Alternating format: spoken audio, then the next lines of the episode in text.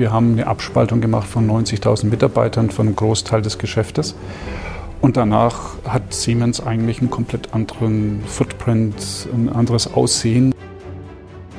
Also ein Carve-out ist relativ gelassen ausgesprochen, aber wenn man in über 100 Jurisdiktionen Legal Entities trennen muss, dann ist das natürlich ein Projekt, das eine akribische Planung braucht. Wir hatten allein 39 Vorstandssitzungen und Workshops zu dem Thema. Wenn das dann im Nachhinein gelingt, dann kann man, glaube ich, sagen, Team Siemens ist eine super Mannschaft. Das war für mich eigentlich das Spannende, diese Geschichte zu erzählen und zu gucken, wer ist denn Siemens nach dem 1.10. Mein Name ist Bastian Timm. Herzlich willkommen zum Corporate Finance Award Podcast der Börsenzeitung in Partnerschaft mit PwC. Siemens gewinnt in diesem Jahr in der Kategorie Large Caps. Nach 16 intensiven Monaten brachte Siemens seinen Spin-off Siemens Energy im September 2020 an die Börse. Eine Transaktion, die den Siemens Footprint, wie CEO Roland Busch sagte, nachhaltig verändert hat. Über die strategische Neuausrichtung, Nachhaltigkeit als Business-Treiber und die Herausforderungen rund um die Transaktion konnte ich Mitte April in der Münchner Konzernzentrale mit CFO Ralf Thomas und CEO Roland Busch sprechen.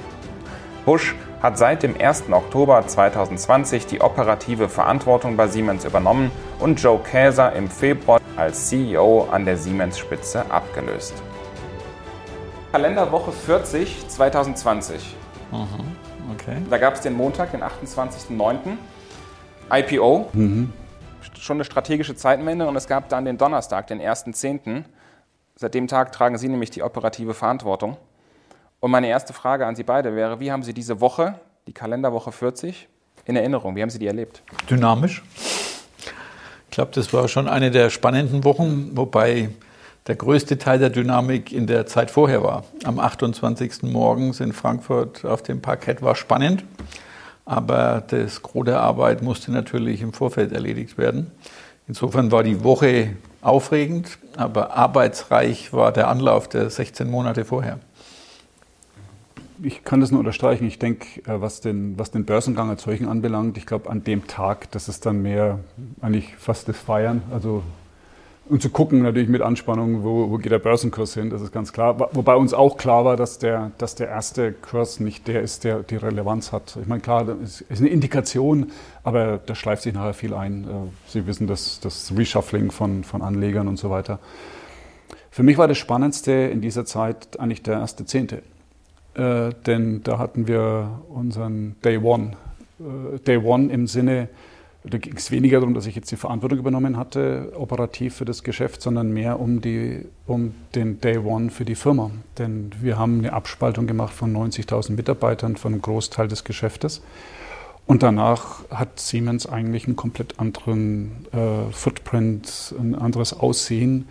Und wir hatten dann ein Day One Forum, was wir gemeinsam gestaltet hatten, auch de, mit dem neuen äh, Vorstand und haben unseren Mitarbeitern erklärt, wo die Reise hingeht. Und das war für mich eigentlich das Spannende an dem Tag, ähm, diese Geschichte zu erzählen und zu gucken, wer ist denn Siemens nach dem 1.10. Mhm.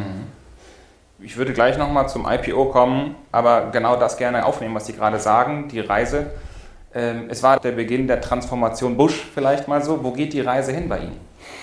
Ja, ich meine, man kann das zusammenfassen damit, dass wir A, sind wir eine, eine fokussierte Technologiefirma. Fokussiert, wir fokussieren uns auf die Schlüsselbereiche, die letztendlich das Wohl und Wehe über Wirtschaften entscheiden. Also über Industrie, über Infrastruktur, Gebäude und über Mobilität. Und ich addiere auch noch das Gesundheitswesen mit dazu. Das sind einfach die Themen, die äh, Gesellschaften bewegen, die auch für wirtschaftliches Wachstum sorgen.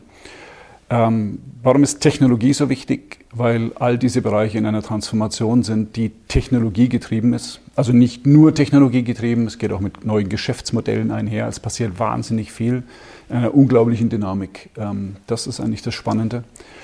Und der zweite Aspekt ist der, was passiert in dieser Welt? Wie verändern sich die? Lässt sich am besten damit zusammenfassen, dass sie alle in irgendeiner Form digitalisieren.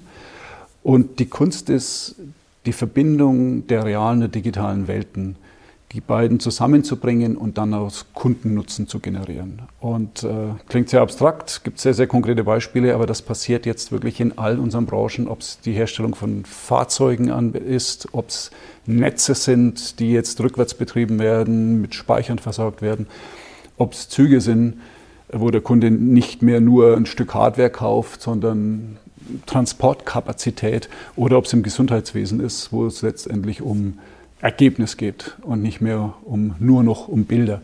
Also im Prinzip eine ganz, ganz neue Welt, neue Spieler, technologiegetrieben und wir stehen in der Mitte und gestalten die Zukunft. Und auch sehr kundenfokussiert, dass Sie sagen, wir wollen dem Kunden Nutzen bringen. Ich habe gelesen von einem speziellen Kunden, den Sie getroffen haben, Elon Musk.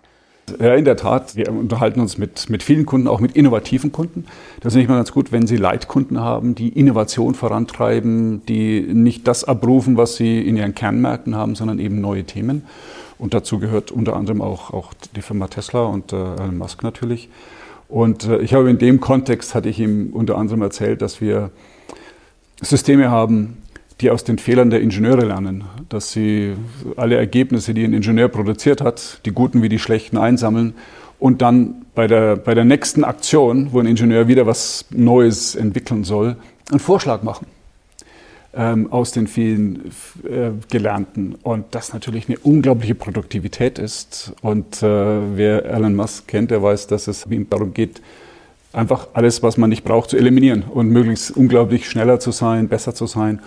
Und äh, da hatten wir ein sehr, sehr gutes Gespräch. Aber in Summe, ich glaube, das ist äh, ganz entscheidend auf die Kunden hören. Wir haben in dem Kontext von unserem Day One Event auch vier strategische Prioritäten fokussiert. In der Tat, der erste davon ist Kunden, Kundenfokus. Also wir nennen das Impact bei Kunden, Customer Impact. Und zwar nicht nur zuhören, was der Kunde abfragt, sondern auch antizipieren, wo die Reise hingeht. Das passiert typischerweise dann, wenn Sie transformieren oder disruptieren, dass Sie einfach antizipieren. Das zweite war Technology with Purpose, also Technologie, die wirklich der Gesellschaft, auch dem Kunden nutzt. Äh, Im Summe mit weniger Einsatz von Ressourcen mehr erreichen. Das ist ein ganz entscheidender Punkt. Und die beiden anderen Themen, interessanterweise, haben nichts mit Technologie zu tun, sondern mehr mit den Menschen. Ähm, wir nennen es Empowerment und Growth Mindset, also Verantwortung übergeben, agile Strukturen schaffen, mit Empowerment können Sie auch äh, Hierarchien äh, im Prinzip eliminieren, dass Sie nicht jedes Mal nach unten gehen müssen und wieder nach oben, um so eine Entscheidung zu kriegen, sondern agiler zu agieren. Und, und das zweite, Growth Mindset, und da sprechen wir an die Offenheit, die Offenheit für Neues, äh, Fehler zu akzeptieren, aus Fehlern zu lernen, ähm, kontinuierlich zu lernen, was ganz entscheidend ist in der, in der digitalen Welt. Und dieses Package, das ist eigentlich das, wofür Siemens steht und das ist, glaube ich, was uns in der Vergangenheit stark gemacht hat und was wir noch stärker ausprägen wollen. Wie passt da Siemens Energy hier herein? Passt das auch da rein, dass Sie sagen, das ist vielleicht auf längere Sicht der letzte Spin-off, weil Sie nicht diese Filetierung, sage ich, mit der Siemens AG weiter vorantreiben wollen, sondern sagen, Fokus auf die klaren drei Businesses? Also wir sehen uns sehr gut aufgestellt. Äh, A, in den Businesses, auch in dem, in dem Portfolio, was wir innerhalb dieser Geschäfte haben. Wir streben in all diesen Geschäften eine marktführende Position an. Und zwar nicht nur im Volumen, sondern vor allen Dingen auch in der Technologie, in der Differenzierung bei unseren Kunden ähm, sehen auch, dass das, äh, das, das Portfolio eine gewisse Attraktivität hat, weil wir haben verschiedene Zyklen, die wir abbilden. Wir haben auch gewisse Plattformthemen, also horizontale Themen, die uns helfen, also auch skalieren. Ich sage immer, wir können, äh, ich kann auf Augenhöhe mit, mit jeder IT-Company der Welt, und wenn sie noch so groß ist, äh, sprechen, weil wir einfach ein, ein sehr, sehr starken ähm, Anteil, Marktanteile in unseren verschiedenen Märkten haben. Und das hebeln wir natürlich. Das ist ein riesen, riesengroßer Vorteil. Im Übrigen sind es auch viele Technologien, die gehen einmal querbeet. 5G als Beispiel genannt. Äh, das werden Sie überall wiederfinden in all unseren Geschäften. Und da können wir natürlich ähm, hebeln. Und der zweite Aspekt ist der, weil Sie Energie ansprachen, äh, das ist natürlich, das war eine lange Entscheidung, über die wir lang gerungen haben im Vorstand, die wir dann auch dann im März 2019 getroffen haben, zu sagen, wir machen diesen Spin und IPO. Äh, wegen, wesentlicher Aspekt ist der, äh, die Erwartungshaltung an das Kerngeschäft von Siemens heute, ähm, was Wachstum anbelangt, die äh, liegt definitiv äh, irgendwo über 4, 5 Prozent. Und die Märkte, die Energiemärkte, die traditionellen Energiemärkte, die Siemens Energie bedient, die liegen eben deutlich darunter, ähm, aus verschiedensten Gründen, die Sie kennen. Das heißt, würde uns eigentlich im Wachstum zurückhalten, das Risikoprofil ist ein anderes, das äh, Margenprofil ist ein anderes. Das heißt, ähm, irgendwann driften dann diese beiden Geschäfte von ihrer, von ihrer Struktur her so weit auseinander, dass Sie dann irgendwann sagen müssen, können Sie sie noch zusammenhalten, macht das Sinn, also auch vor dem Hintergrund des Kapitalmarkts oder nicht. Und da war die Entscheidung, die zu sagen, ist es besser, wir fokussieren und bringen diese beiden unterschied doch unterschiedlichen Geschäftsmodelle ähm, in den unterschiedlichen Kontext. Also sprich, machen ein IPO. Gutes Stichwort, das würde ich sofort aufgreifen, Herrn Thomas direkt ansprechen. IPO 28.09., wir haben eben schon drüber gesprochen. Lassen Sie uns nochmal die Wochen davor, die Monate davor mhm. gehen. Plötzlich kommt die Covid-Krise, der DAX knallt runter, mhm. äh, jeden Tag äh, mehrere hundert Punkte. Es gibt äh, Analysten, die sagen, wir sind bald bei 6.000 Punkten. Das war ja auch so ein bisschen das Umfeld, man vergisst das jetzt. Jetzt stehen wir von Rekord zu Rekord. Äh, wie haben Sie damals die Herausforderungen um diesen IPO erlebt? Also ich glaube, dass man mit Fug und Recht jetzt im Nachhinein sagen darf, dass uns der Kapitalmarkt zumindest jetzt ganz deutlich mit dem Kopfnicken begegnet. Die Energy weit über dem Eröffnungskurs, den ich niemals vergessen werde, 22 Euro und 1 Euro Cent. Da war mehr drin, aber dann kamen eben Herausforderungen, unter anderem Covid und auch die ganzen geopolitischen Spannungen, die in der Zeit eine Rolle gespielt haben für die Weiterentwicklung der Weltwirtschaft, darf man, glaube ich, als Unsicherheitsfaktor nicht vergessen. Was muss man da tun? Man braucht erstens ein super Team. Man braucht zweitens eine professionelle und weitreichende Planung mit Alternativen, wenn es denn erforderlich ist, unterwegs. Und man ist auch gut beraten, wenn man gewisse Erfahrung mitbringt. Deshalb haben wir auch bewusst das Instrument des Spin-offs gewählt, weil eben auch schon damals erkennbar war, dass Unwägbarkeiten in den aktuellen Kapitalmarktstrukturen zu einem bestimmten Tag X, den wir noch gar nicht kannten zu dem Zeitpunkt, potenzielles Hemmnis für den Erfolg sein könnte, die sich im Nachhinein dann auch als richtig erwiesen hat.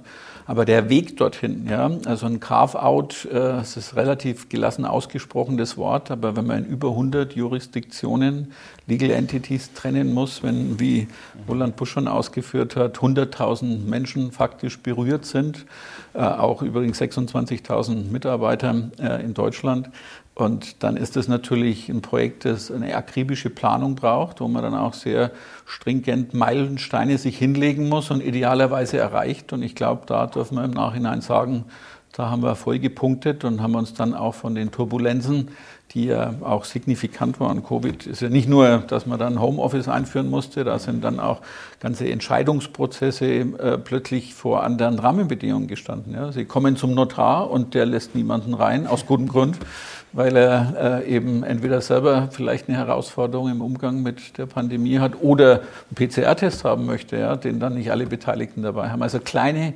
vergleichsweise nitty-gritties, die dann über den Gesamterfolg eine Rolle spielen. Und was man auch nicht äh, unterschätzen darf, ist neben der starken Teamleistung, die da über einen langen Zeitraum erbracht worden ist, also ein echter Marathon, ähm, und der Erfahrung, die da eingeflossen ist und der Professionalität. Man braucht natürlich auch unendlich viele Touchpoints in den Gremien. Wir hatten allein 39 Vorstandssitzungen und Workshops zu dem Thema. Wir haben 14 Aufsichtsratssitzungen gehabt und Gremiensitzungen, die sich damit befasst haben. Und das alles so zu takten über 16 Monate, dass dann am Tag 1, äh, am 28. September All Pieces in Sync sind, wie es so schön heißt. Das ist, glaube ich, schon eine tolle Leistung. Und im Nachhinein kann ich besser nachvollziehen, warum auch einige unserer Aufsichtsräte, die ja selbst sehr erfahren, ein paar sehr Spin- äh, und IPO-erfahrene Aufsichtsräte in unseren Reihen, Gott sei Dank. Äh, normalerweise wird man von denen proaktiv und konstruktiv motiviert, schneller, höher, weiter. Und da hatten einige dann schon eher auch manchmal Sorgenfalten, ob all das, was wir uns ambitioniert vorgenommen haben, dann auch durchführbar ist.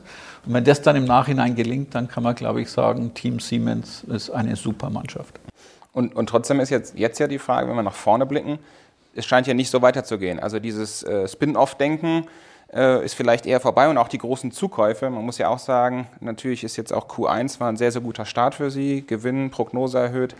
Ähm, aber die Verschuldung ist ja doch äh, äh, angehoben, sodass man, dass einige Analysten sagen, also einen größeren Zukauf sieht man vielleicht eher nicht. Und deswegen, ich höre bei Ihnen auch raus, man fokussiert sich auf die innere Stärke, die Innovation und versucht dadurch dann weiter Wachstum zu generieren? Also generell bin ich der Meinung, dass äh, organisches Wachstum, also was man aus der eigenen Kraft äh, mit seinen eigenen FE-Leistungen stemmen kann oder auch steuert, dass das eine Akquisition vorzuziehen ist, weil sie typischerweise immer ein Premium zahlen müssen. Auf der anderen Seite wissen wir auch, dass Innovation nicht immer nur in den eigenen ähm, äh, Grenzen passiert, sondern halt auch von außen kommt, über Startups oder teilweise Akquisitionen oder ähnliches. Das heißt, äh, wir schauen uns natürlich beides an. Auf der anderen Seite ist es in der Tat so, wir haben ziemlich viel investiert, tun wir nach wie vor. Wir sind jetzt mittlerweile bei 8,1 Prozent ähm, RD. Wir reden von 4,9 Milliarden, die wir jetzt in 2021 ausgeben. Das ist eine Menge Holz. Im Übrigen mehr als der Benchmark. Also wenn wir uns unsere industriellen Wettbewerber anschauen, dann liegen wir da schon höher. Ist auch unserem Mix geschuldet. Wir haben eben einen höheren Softwareanteil als unsere traditionellen Wettbewerber. Gleichwohl, wir geben da viel Geld aus und sehen da auch äh, wirklich auch gute Ergebnisse. Aber das ist natürlich vorzuziehen. Gleichwohl, ich würde sagen, wir haben Firepower, wir können uns auch Akquisitionen leisten. Machen wir natürlich nur dann, wo wir auch den Return sehen entsprechend. Also sind da nicht mit, mit, gehen mit aller Vorsichtigkeit vor, was wir, wo wir Kapital allokieren. Und, äh, und am Ende ist es immer die Mischung. Also wir werden auch nach wie vor teilweise anorganisch wachsen, aber zu sagen, jetzt den Nutzen daraus ziehen aus dem, was wir investiert haben, das wollen wir schon auch sehen von unseren Geschäften. Ich würde gerne nochmal die, die Metaebene ansprechen. Mhm. Äh, Pandemie, Covid hat natürlich einiges durcheinandergewirbelt. Man war ohnehin in einem Transformationsprozess, disruptive Technologieveränderungen in der, in der Welt. Wie sehen Sie jetzt auch durch, durch Covid äh, quasi auch die Treiber des Siemens-Geschäftsjahr?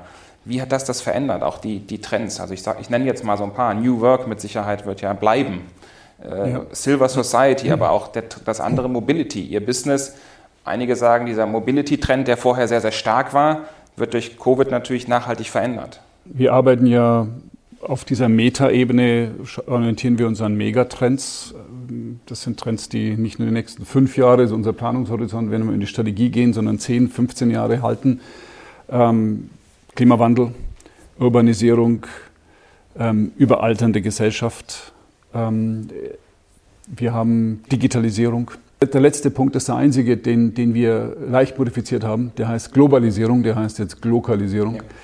Weil, weil sie einfach wahnsinnig viel Local, Local Content und lokale Anforderungen kriegen. Aber ansonsten, diese Trends sind stabil. Im Übrigen auch die Urbanisierung, äh, was kommt zu dem Thema öffentlichen Verkehr oder Transportmittel nochmal. Und was Covid gemacht hat, hat im Prinzip die Trends einfach nur beschleunigt. Ähm, wir sehen im, im, Gegenzug dessen, was viele Leute sagten, dass Covid, ja, jetzt haben wir nicht eine wirtschaftliche äh, Einbremsung, dass man die dann stimuliert mit Geld, was man dann, egal auf welche Märkte schiebt. Wir sehen, das Geld fließt vor allen Dingen auch in Märkte, die äh, letztendlich CO2-Reduktion haben. Also warum soll man in Altes investieren, wenn man denn ohnehin ein Stimulusprogramm hat und dann eben in neue Themen geht? Also Rückenwind an der Stelle. Äh, Rückenwind auch, was, was Gesundheitswesen anbelangt, ganz klar. Der, der, Stress auf die Gesundheitssysteme, der ist deutlich geworden. Vor allen Dingen dann, wenn man merkt, man hat ein gutes und vergleicht mit einem schlechten, was sie da eigentlich wirklich an, an Mehrwert bieten können. Also Beschleunigung in jeder Weise. Wir sehen das in der Tat so. Das New Way of Work, das wird auch nach Corona halten. Es wird wieder zurückschwingen, man wird sich wieder treffen, aber nicht in der Art und Weise, wie es vorher war. Und das ist auch richtig so. Ich glaube, dass wir eine ganze Menge an Produktivität gewinnen können und auch an Attraktivität, äh, Steigerung, an die, was die Arbeitsplätze anbelangt, wenn wir dieses New Way of Work ein, einführen. Haben wir auch gemacht, relativ schnell. Haben gesagt, wo immer möglich, wollen wir zwei bis drei Tage die Woche remote und zwei bis drei Tage im Office arbeiten. Die Herausforderung, die damit verbunden ist, dass man anders führen muss, also ergebnisorientiert und nicht nach Präsenzzeit dass es auch äh, Vertrauen braucht äh, für die Mitarbeiter, aber auch unsere Führungskräfte anders agieren. Das ist klar, das wird passieren. Aber wir haben da sehr, sehr großes Vertrauen, dass das bei uns auch zu einem, zu einem, äh, dass wir es zu einem Vorteil nutzen können. Also in Summe, Digitalisierung beschleunigt und zwar nicht nur im Umgang, wie man miteinander spricht, also über Virtual Calls, sondern wir sehen das auch in den Märkten, dass viele Kunden haben verstanden, die Werke, die digitalisiert waren, die mit weniger Vorortpräsenz am Laufen gehalten wurden, die sind halt durch die Krise gelaufen und haben nach wie vor ihren Output generiert. Wir haben es äh, gesehen, dass wir im Zugbereich zum Beispiel, wir sind sogar noch leicht gewachsen, während Wettbewerber Einbrüche von, im Umsatz von 20, 25 Prozent hatten. Warum? Wir konnten über unseren digitalen Service nachher oder digitale virtuelle Abnahmen konnten wir Kunden sozusagen mit 3D-Gläsern durch den Abnahmeprozess führen und nach wie vor liefern. Das sind alles Vorteile, die die Digitalisierung bietet. Und da hat sich dann eigentlich bestätigt, dass das, was wir tun, worin wir auch investiert haben, hat sich dann ausbezahlt. Und das sehen unsere Kunden genauso. Demzufolge in Summe Rückenwind äh, und Beschleunigung dessen, was wir am Markt gesehen haben. Pandemie ist eine der größten Herausforderungen der jüngeren Menschheitsgeschichte.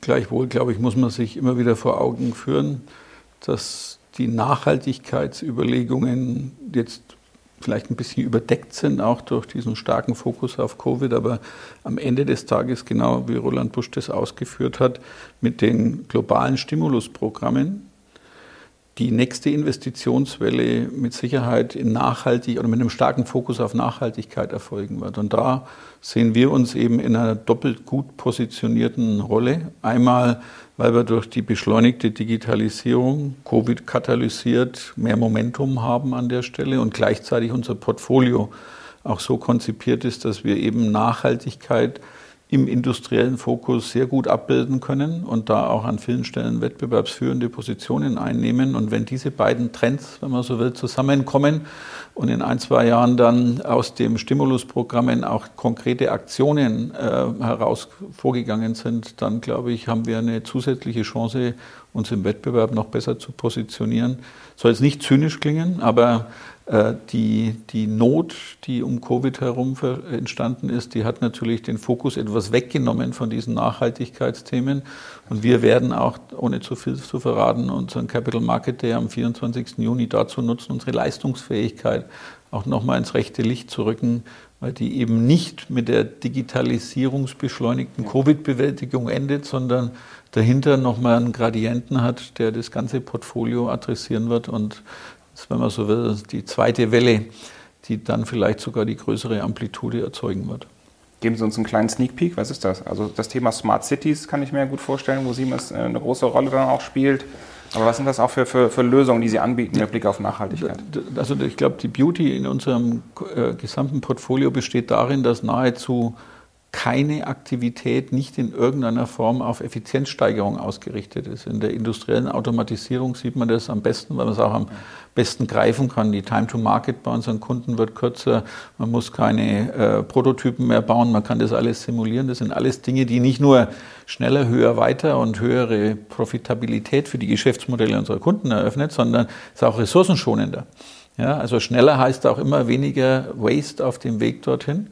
Und das gilt sowohl für die industrielle Infrastruktur, die wir mit der DI im Wesentlichen adressieren, als auch für die Gebäude, wo wir mit der SI eine sehr gute Positionierung haben und auch durch Zukäufe die sich jetzt, äh, obwohl das nicht für den Zweck gedacht war, einfach mit Flächeneffizienz und Steuerung, wie viele Menschen können denn wo sinnvollerweise gleichzeitig sein, das geht jetzt in die umgekehrte Richtung, wie kann man denn vermeiden, dass zu viele Menschen auf der gleichen Fläche sind?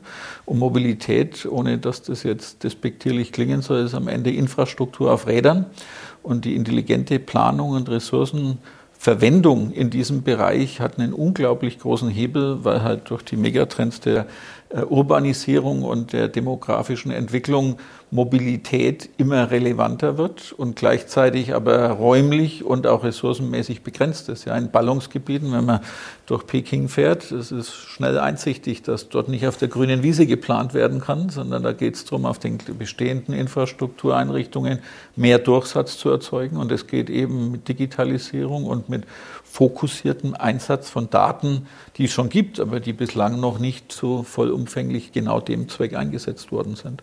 Und ist vielleicht genau bei dem Thema auch, was ich mehrfach bei Ihnen heraushöre, ist das Thema Partnerschaften künftig noch stärker zu forcieren, vielleicht auch Partnerschaften statt Zukäufe. Da kann man ja auch viel schneller mal agieren. Ein wichtiges Thema? Also statt oder und. Äh, Partnerschaften sind insofern wichtig, äh, wichtig, als die, diese Transformation, von der wir gesprochen haben, die verlangt eigentlich eine, eine ganze Menge an verschiedenen Technologien zusammenkommen. Also zum Beispiel typischerweise Cloud-Technologien, äh, die zum Einsatz bringen, aber geht auch querbeet über das ganze Produktspektrum. Und dass die Zusammenarbeit A mit unseren Kunden ähm, eher partnerschaftlich intensiver wird, auf der anderen Seite mit, mit eben unserem Ökosystem. Ökosystem auch vor dem Hintergrund dessen, dass die, dieses typische Zusammenarbeiten, also ein Tier 3 Zulieferer liefert ein Tier 2, addiert Wert auf, ein Tier 1 addiert Wert auf, liefert zum OEM. Diese lineare Beziehung, die löst sich auf. Wenn man über Ökosysteme spricht, spricht man über diesen Netzwerkeffekt. Das heißt, Sie haben eine Plattform und die verbindet nicht eins mit eins, sondern Tausenden von Zulieferern mit Hunderten von Kunden. Und je mehr sie benutzt wird, desto größer ist der, der Hebel, den Sie haben. Und das sind genau diese Methoden, dieses, dieser Netzwerkeffekt, den wir auch, auch in der Industrie sehen, in, in verschiedenen Bereichen. Sei es jetzt in unserer industriellen Plattform, wo wir viele Kunden auf diese Plattform bringen, sei es jetzt Religion für unsere Züge, wo wir auch, auch Partner, teilweise Wettbewerber, Zulieferer mit einbinden. Und ja, das spielt mehr und mehr eine Rolle. Und auch die Denke, man ist entweder Wettbewerber oder Partner, Schwarz-Weiß funktioniert so nicht. In der IT-Branche ist es schon lange bekannt, da spricht man ohnehin von Co-Opetition. Ich glaube, das wird bei uns auch so passieren. Und ich glaube auch, dass wir in Summe unseren Kunden Mehrwert bieten können, wenn wir mit einem ordentlichen Ökosystem, mit einer guten Partnerschaft sehr, sehr schnell Innovation an den Mann bringen. Ja. Glauben Sie, dass es da auch vielleicht so super Allianzen geben kann, so super Partnerschaften, dass Microsoft mal plötzlich mit an Bord ist? Für mich ist ganz klar, Microsoft ist absolut ein Partner im Ökosystem man berührt sich immer irgendwo am Markt, aber hier sehe ich einfach eher den Kundennutzen im Vordergrund und dass man eben gemeinsam schneller vorankommt. Und welche Art von Partnerschaften sich entwickeln werden, das wird sich zeigen. Hängt auch davon ab, ob man in der Lage ist, in gewissen Bereichen einen Standard zu setzen, äh, der dann natürlich einen viel, viel größeren Hebel hat. Wobei bei Standardsätzen, da hebe ich auch immer gleich den Finger und sage, Standard heißt nicht Login in irgendeine Plattform, sondern da reden wir auch von offenen Systemen sodass Kunden auch nach wie vor die Wahl haben, wenn sie möchten, mit anderen Applikationsentwicklern zu arbeiten. Das ist auch ein ganz wichtiges Element aus, einer, aus einem Ökosystem, diese Offenheit. Und, äh, und Daten werden natürlich immer eine größere Rolle spielen, weil da steckt ein ganz schöner Wert dahinter. Auch da geht es darum, respektvoll mit denen umzugehen, sodass Kunden genau sich auch öffnen und sagen, jawohl, wir wissen, woran wir sind, wenn wir mit Siemens arbeiten. Das war schon immer der Fall und da legen wir auch Wert drauf. Also eine super spannende Zeit, die, die auch, wie gesagt, auch mit neuen Geschäftsmodellen einhergehen wird. Und trotzdem habe ich gelesen, Sie sagen, es wäre schön, wenn wir in 50 Jahren auch noch Hardware produzieren. Ja, das ist der Punkt. Ähm, das ist genau der Punkt. Ähm, bei all dem, was ich sagte, wird immer missverstanden, dass es, dass es nur um Software geht. Jede Applikation, von der ich sprach, ähm, lebt davon, dass sie die reale mit der digitalen Welt verbindet. Ähm, das ist der große Unterschied zwischen sagen wir, sozialen Plattformen, die im Wesentlichen wirklich nur in der virtuellen Welt stattfinden. Abgesehen von dem Endkunden, also uns, die wir sozusagen mit dieser Plattform arbeiten, in der, in der digitalen Welt der Industrie, in diesem, deswegen heißt es auch Internet of Things und nicht Internet of People, da geht es eben darum, dass die Dinge miteinander das Sprechen anfangen, dass wir die Hardware in der virtuellen Welt miteinander koppeln oder auch miteinander und sich unterhalten. Und deswegen äh, ist die Trennung äh, aus unserer Sicht nicht der Weg, sondern die Verknüpfung auf der einen Seite, die intelligente Verknüpfung auf der einen Seite und das Domain-Know-how, was Sie brauchen, um wirklich zu entscheiden. Nehmen Sie eine optische Überwachung von einer Fertigung wenn Sie die Daten, die da aus diesen Kameras kommen, wenn Sie den einem AI-Experten von einer IT-Company geben und einem von uns. Beide werden feststellen, das sind Anomalien. Nur der, der Domaino hat, der weiß, was damit anzufangen ist. Was tue ich jetzt? Muss ich die Linie anhalten? Kann ich sie weiterlaufen lassen? Welches Teil ist kaputt? Warum ist es kaputt? Ähm, dazu brauchen Sie Domain-Know-how. Sie müssen die Sprache des Kunden sprechen. Das macht den großen Unterschied. Deswegen ist es gut, mit einem Bein in der Hardware zu stehen und mit dem anderen Bein in den, in den Wolken und die beiden miteinander zu verbinden. Äh, und das können wir, glaube ich, ganz gut. Ich würde gerne zum, zum Ende des Gesprächs noch einmal am IPO-Tag enden. Wann haben Sie beide telefoniert? Am Montag, 28.09. Wissen Sie noch? Ich war ja in Frankfurt dabei. Du warst in Frankfurt dabei, Insofern genau. war ich bis 11 Uhr dann erstmal gut beschäftigt, wahrscheinlich irgendwann kurz danach. Genau, genau. Was war da ungefähr die Message? Job done. Job done. Gute Figur gemacht, der Ralf. ja, es ist nett, dass du das sagst, aber also was wirklich, glaube ich, für uns jetzt aus der Perspektive, wie geht es weiter danach, wichtig war, dass erstens das Bestmögliche in der Vorbereitung steckte. Und da waren wir, glaube ich, beide ganz sicher. Das Team hat unglaublich guten Job gemacht. Und dass wir dann von der Basis nach vorne eine klare Sicht haben, wie das dann weitergehen kann. Denn also es ist ja so, der Tag war ein sehr wichtiger, Börsenidentität zu schaffen und, Uns freut natürlich auch, dass jetzt mit der Aufnahme in den DAX 30, bevor der DAX 40 kommt, äh, die Siemens Energy Aktie quasi noch geadelt worden ist. Es ist auch ein Proofpoint für uns gewesen, dass es weitergeht. Und wir haben ja äh, von Anfang an gesagt, also, dass wir auf dem Wege einmal der Energy eine Möglichkeit geben möchten, sich selbst branchenspezifisch bestmöglich zu positionieren. Ich glaube, das passiert, nicht zuletzt durch die Chancen, die jetzt um den Wasserstoff herum entstehen und um die erneuerbaren Energien, aber dass wir gleichzeitig auch für uns, für die Siemens AG, also ein Re-Rating anstreben und einer der besten Proofpoints, glaube ich, für uns kurzfristig danach war nicht an dem Tag, sondern dass schon kaum eine Woche später das Kursniveau der Siemens AG, das vor dem Spin herrschte, schon erreicht worden ist. Das war ein erster Indikator, dass das nicht ganz verkehrt gewesen sein kann, was wir uns ausgedacht haben.